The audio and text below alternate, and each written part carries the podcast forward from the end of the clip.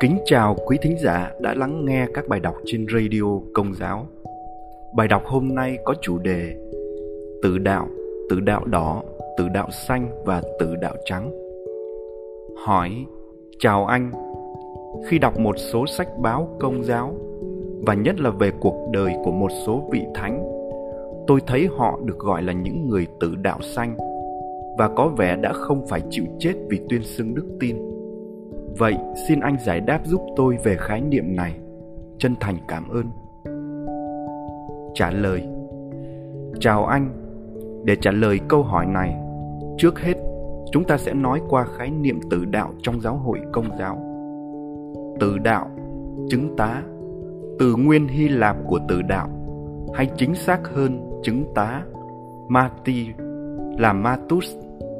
Vào thời cổ đại, nó được sử dụng ban đầu trong lĩnh vực pháp lý với ý nghĩa biểu thị người làm chứng cho một sự kiện nào đó mà anh ta vốn hiểu biết dựa trên quan sát cá nhân của mình. Trong thời kỳ Kitô giáo sơ khai, từ này được áp dụng trước nhất cho các vị tông đồ.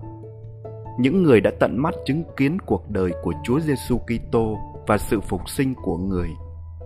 Sau đó, vào những thế kỷ đầu tiên của giáo hội, Thuật ngữ này được dùng riêng để chỉ những tín hữu thánh thiện, nam cũng như nữ, đã làm chứng cho đấng Kitô bằng cách tự nguyện chịu đổ máu và hy sinh mạng sống vì đức tin trong các cuộc bách hại. Điều này làm cho chữ tử đạo nắm vai trò chủ đạo, bao trùm phần lớn ý nghĩa của chữ chứng tá ban đầu. Sách giáo lý công giáo số 2473 định nghĩa Tự đạo là chết để làm chứng cho chân lý đức tin, nên là lời chứng cao quý nhất. Sống kết hợp với Đức Kitô, khi chịu chết, vị tử đạo làm chứng cho đấng đã chết và đã sống lại. Những vị tử đạo làm chứng cho chân lý đức tin và đạo lý Kitô giáo bằng cái chết anh hùng. Hãy để tôi trở nên mồi ngon cho ác thú. Chính nhờ chúng mà tôi sẽ được về với Thiên Chúa. Thánh Ignacio thành Antiochia Tử đạo đỏ, tử đạo xanh và tử đạo trắng Tuy nhiên, theo thời gian, Kitô giáo đã không ngừng phát triển và trở thành tôn giáo chính ở rất nhiều quốc gia. Các cuộc bách hại nhắm vào Kitô hữu vì thế cũng ngày một thưa dần. Thực tế này đã khiến cho ý nghĩa ban đầu của từ tử đạo trong giáo hội được đánh giá và nhìn nhận lại. Đồng thời, có những công nhận về các loại tử đạo hay đúng hơn chứng tá khác mà trong đó người Kitô hữu không phải chịu chết khi làm chứng cho tin mừng. Những hình thức tử đạo mới này chủ yếu có nguồn gốc từ đất nước Ireland, nơi Kitô giáo được đón nhận cởi mở ngay từ đầu mà chưa từng có bách hại xảy ra. Các tín hữu vì thế rất khao khát được tham gia một cuộc tử đạo theo hình thức khác một bài giảng cổ được viết vào cuối thế kỷ 7 ở đây đã đưa ra một bản tóm tắt hoàn hảo về ba loại tự đạo. Bây giờ, có ba loại tự đạo được kể như thập giá dành cho một người, đó là tự đạo trắng, tự đạo xanh và tự đạo đỏ. Tự đạo trắng cốt ở việc một người từ bỏ mọi thứ anh ta yêu thích vì Thiên Chúa, mặc dù phải ăn chay hay lao động cực nhọc.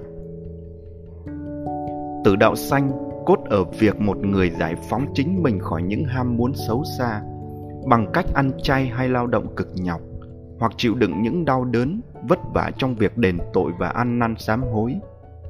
Như vậy, có thể hiểu rằng trong việc làm chứng cho tin mừng tự đạo đó là hành động tự nguyện đổ máu và hy sinh mạng sống mình để bảo vệ và tuyên xưng đức tin.